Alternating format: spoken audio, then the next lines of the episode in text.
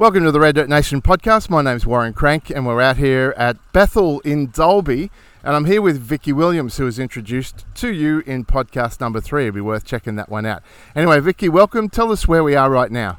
Uh, at the moment, we're standing next to uh, our aquaponics, which is situated on our property at Bethel in Dalby. Now, aquaponics, for those people who don't know too much about it, tell us a little bit about the system and some of its great benefits. Okay, so um, basically, the plants don't grow on soil, they grow in a growing medium, so clay balls, or we're using um, blue metal. And um, you have fish down the bottom, so this setup's got 11 growing pods on the top, which are just cut down IBCs, and four fish tanks. And um, so we have fish down the bottom, the water cycles every 15 minutes, so that all the fish um, pollutants go up. The, the uh, plants clean the water and then the clean water goes back down to the fish and then we just feed our fish a high protein pellet and that helps them to grow. And what we do here is we don't eat them yet we just cycle them back to the dam. So if we get anything big down in the four pods we take it back down to the dam because fish don't actually or silver perch don't actually breed when they're in tanks. So we have to um, send them back and then bring the small ones back up so that we can just keep the cycle going all right, so aquaponics is kind of a self enclosed ecosystem. You have a few add ins, but uh, it largely takes care of itself. Now, what are we looking at here as uh, growing, thriving really as we speak? So, tomatoes love water, and um, traditionally, people who want to grow really great tomatoes do use um, aquaponics and other growing mediums, obviously. But so we've got little cherry tomatoes. Uh, we've got some random mint, which we need to get rid of again because it takes over. Uh, but we just also like cut off our tops, bottoms of our celery and stick that in. Um, different silver beets. Um, yeah, lots of the, um, you know, like chives, spring onions, leeks pretty much anything that we think we're going to use in the kitchen, we'll um, stick it in here. And um, and because because they don't have to compete for nutrients in the soil, then they actually um, can be grown very close together. So it's a, a system that doesn't use a lot of water because we've got ours covered with some shade mesh just to stop a bit of evaporation. Um, yeah, and we use our dam water, so we've got it all automated so that we can we can top up pretty easily. And how long has this system been going here? And what sort of inspired you to get into aquaponics? Mm. So we met a guy from town, and um, he was right into it, and he wanted to do a community project where he employed people to actually set them up. So we kind of did a bit of a pilot with him. Um, we were finding we didn't have any beds, we didn't have any soil. It's clay here, so it was kind of a way that we could start to grow something while we were, you know, composting and getting manure from the sale yards and making our own dirt, so or soil. So um, yeah, so it was sort of a, a very first thing that we did, um, and that was probably about four years ago that we got this system. Well, it's wonderful. Now we're going to have a little wander over to the, uh, the Bush Tucker Garden, which Vicky and other people have been working on in a while. If you hear some background noise, it's a, a working mini farm, so don't be worried about that. Uh, there are people here that are investing in the dream, which is Bethel and um, and we're just so inspired by Vicky and Billy who are kind of leading the project. And the Bush Tucker Garden has been a passion project for you, Vicky. Tell us a little bit about how you got into it and give us a bit of background. So most people be aware that Aboriginal people had um, obviously no chemist to go to, so they had to use all of their own resources that they found in the bush. So um, pretty much the the idea that we wanted to start using some of our native bush tucker in our food, but also there's a lot of medicinal plants too that we're growing so that um, you know we can get a resource together. So if you had an ailment, you could actually use something from the garden rather than going to the pharmacy. Okay, so uh, we've got a little pharmacy growing here. Now, what we're going to do, um, you can't see it clearly, but we're just going to wander through different sections, just have a yarn as we go, but also maybe hear a little bit about some of the plants and, and, and their uses. So, you lead the way, Vicky. You point, describe, yeah. and then tell us a bit, a bit about it.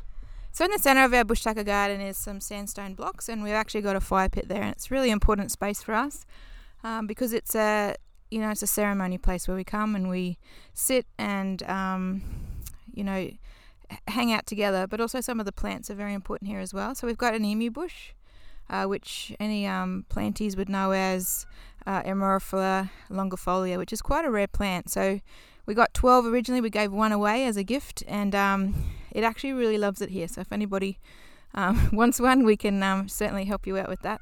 So we get what we do with those is we actually break the branches off, put them over hot coals, and it's what was traditionally used as a smoking ceremony.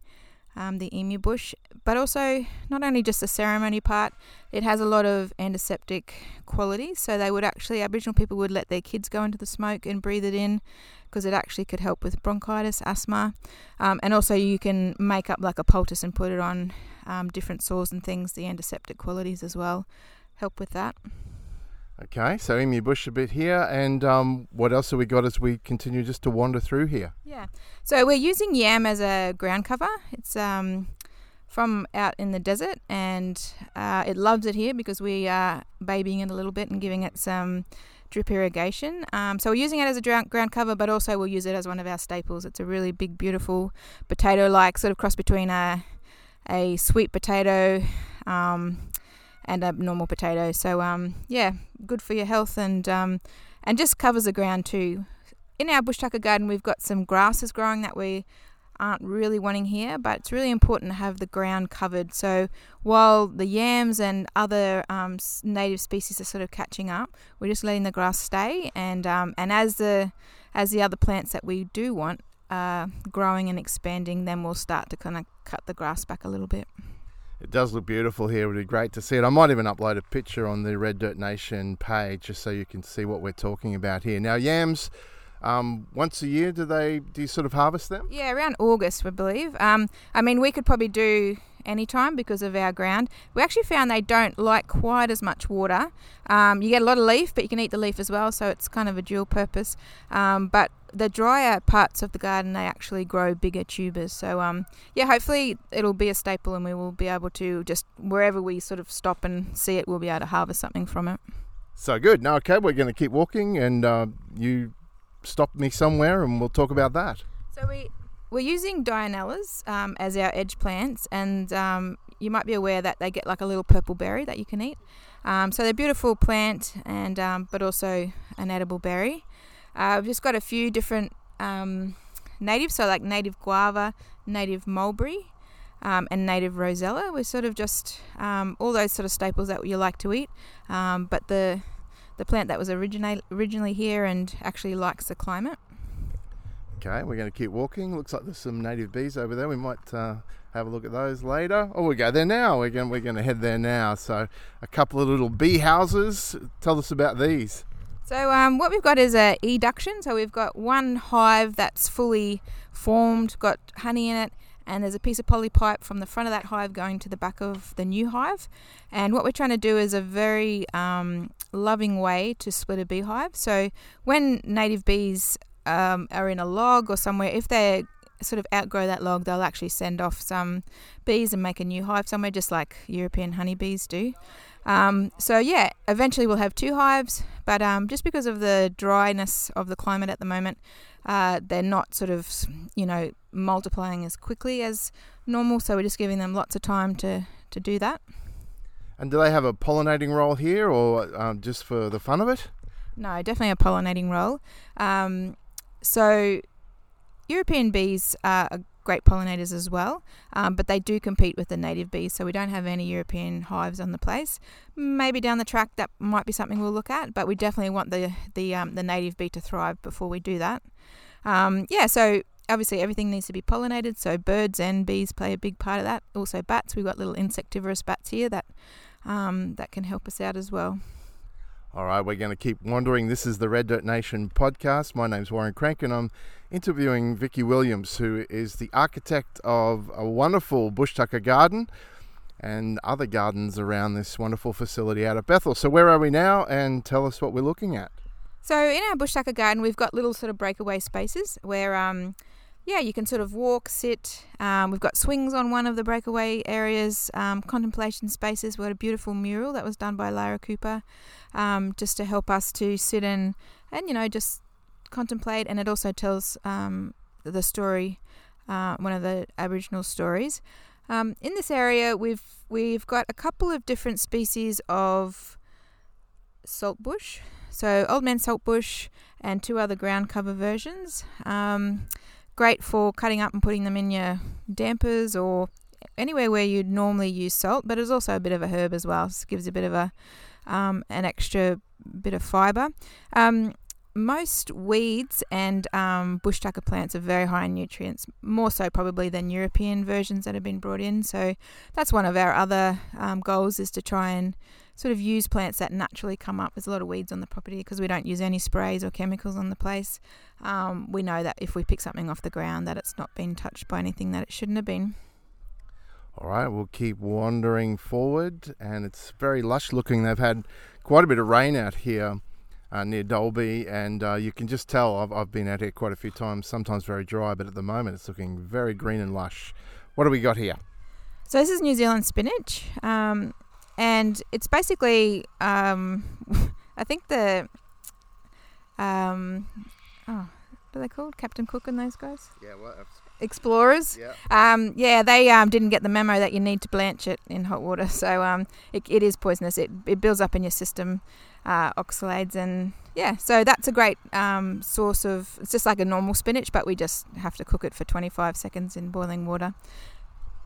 Okay, so that you some some of these things, I, I guess that's an example of something where you should be a little bit careful. Or those of us who um might go out hiking or something, we might see something and think, well, that looks edible and nice, but uh, you do have to be a little bit careful about what you digest. Okay, we're in another part of the garden now. So we've got um, a couple of native rosellas. Uh, we do love rosellas here. We've um, had a couple of years where we've grown them, uh, but again, we're just trying to work with what we already had, and we have a different garden as well that we use um, different European species. So we're not against them. Um, you know, there's some great great foods that we still eat from our garden. But um, yeah, just trying to show that Australia has so many amazing plants um, for food and for medicine. All right, we're going to keep wandering. Thanks for tuning in to the Red Dirt Nation podcast, by the way. Uh, you might like to subscribe or friend it. It's also on iTunes. I don't know where you're picking it up, but uh, it'd be great to have you on board. We're trying to share stories from around the nation different people, not necessarily famous people, who are nevertheless doing remarkable things. And Vicky Williams, to me, is such a person. So here we are, in another spot in the garden. So here we have um, a finger lime. It's sort of made a little bit more popular uh, in the restaurant scene. So a little tiny, sort of looks like a baby cucumber, but inside sort of got a caviar kind of look about it with these little citrus balls of beautifulness. and um, uh, we've got a native mulberry. Um, so again, just we have a lot of mulberries on the place. We love them. Um, they're great trees, and um, but we're just you know really trying to explore um, all the natives that we can we can. Now, a lot of these are not indigenous necessarily to exactly this part of the world, but they seem to thrive in climate generally. Um, how have you gone with, you know, bringing things um, and planting them that perhaps weren't naturally in this area? Has it uh, been hard work, or do they take pretty easily? We have lost plants, um, and you know, that's the the sad thing. I don't like to kill plants, but also if you don't sort of try, you don't sort of know.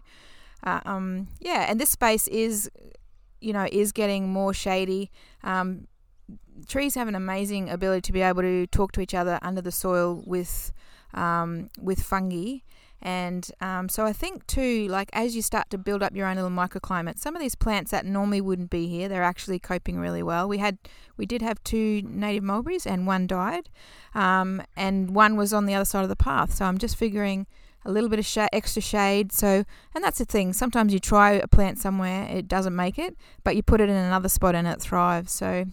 We've got um, two Gumby Gumby plants here. There's about seven species of Gumby, and um, it uh, gets a small red berry, uh, orange berry, sorry, and um, but it's actually the leaf that's really important in Aboriginal culture, and um, it's ground up and it, it it's used for lots of different ailments. But out of the seven, there's only one that's actually the medicinal one. So um, we're thinking we have that one. Um, so yeah, we'll send some pictures and get it verified.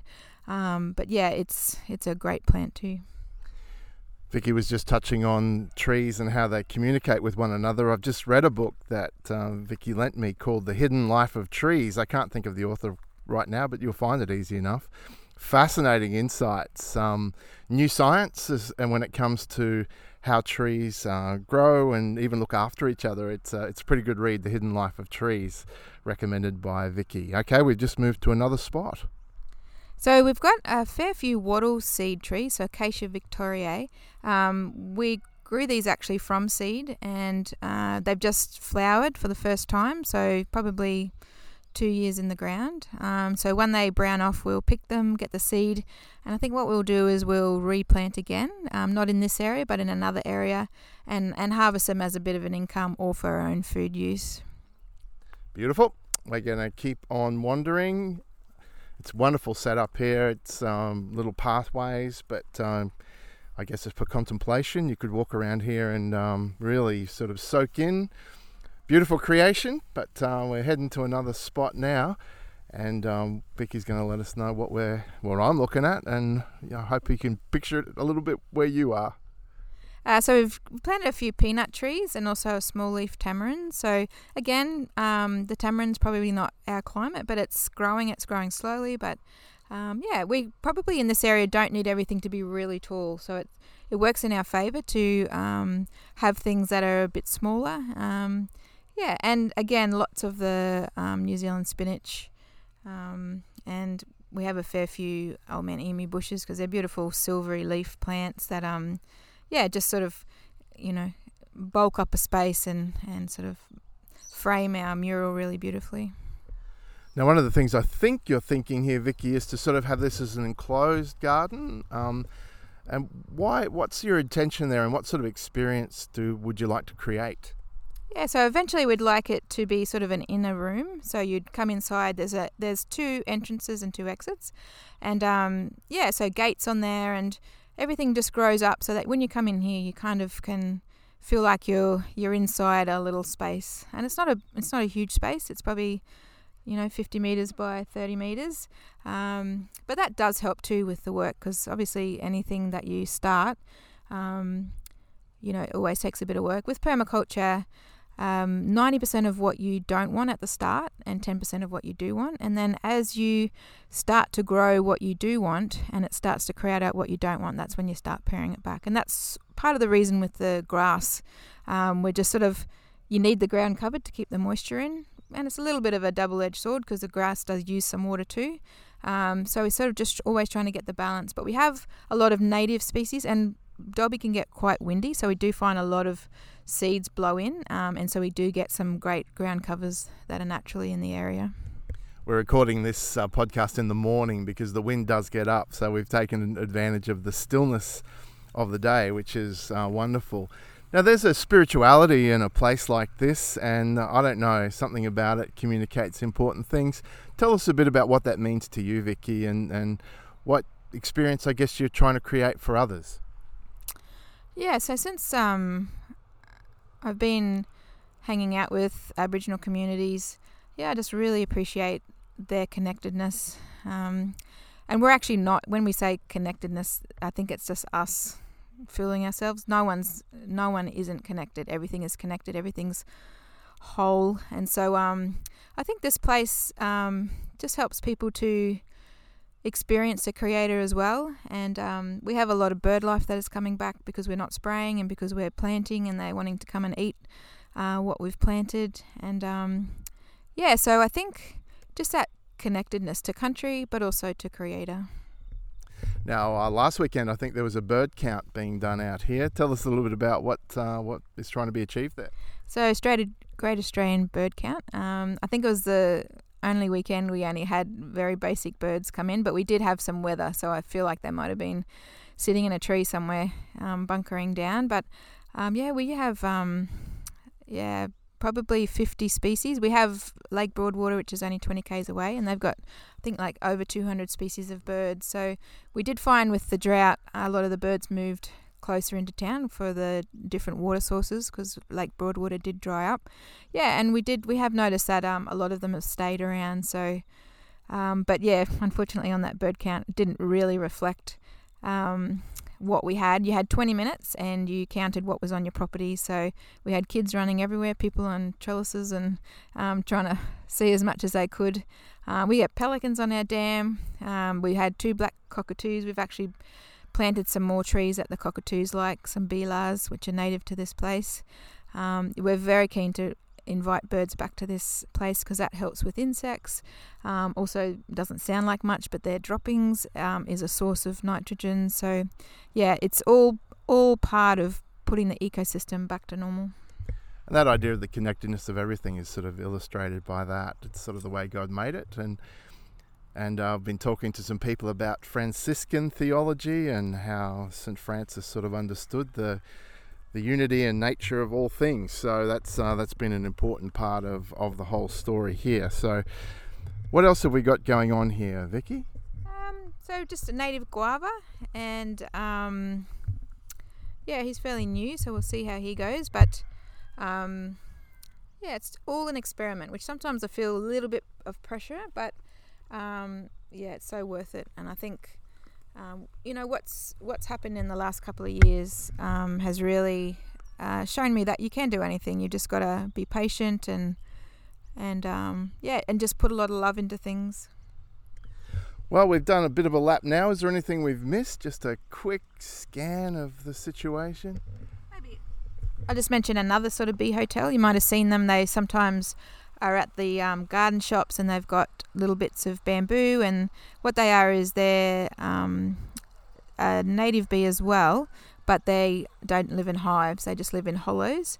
And so, um, yeah, we just got a big piece of redwood and um, drilled lots of holes about five mil wide and made a pattern so it looks nice, but with the idea that um, any small insect can actually use that and because uh, they only live by themselves and with their eggs and their their young, um, yeah, they can come and go as they please, and just another way that we're going to try and support um, insects in this place.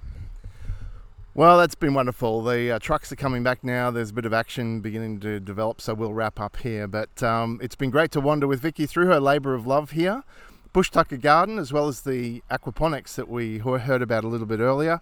And thanks for listening to the Red Dirt Nation podcast. It's been wonderful to have you on board, and uh, we'll catch up with you, hey, somewhere down the track. See ya.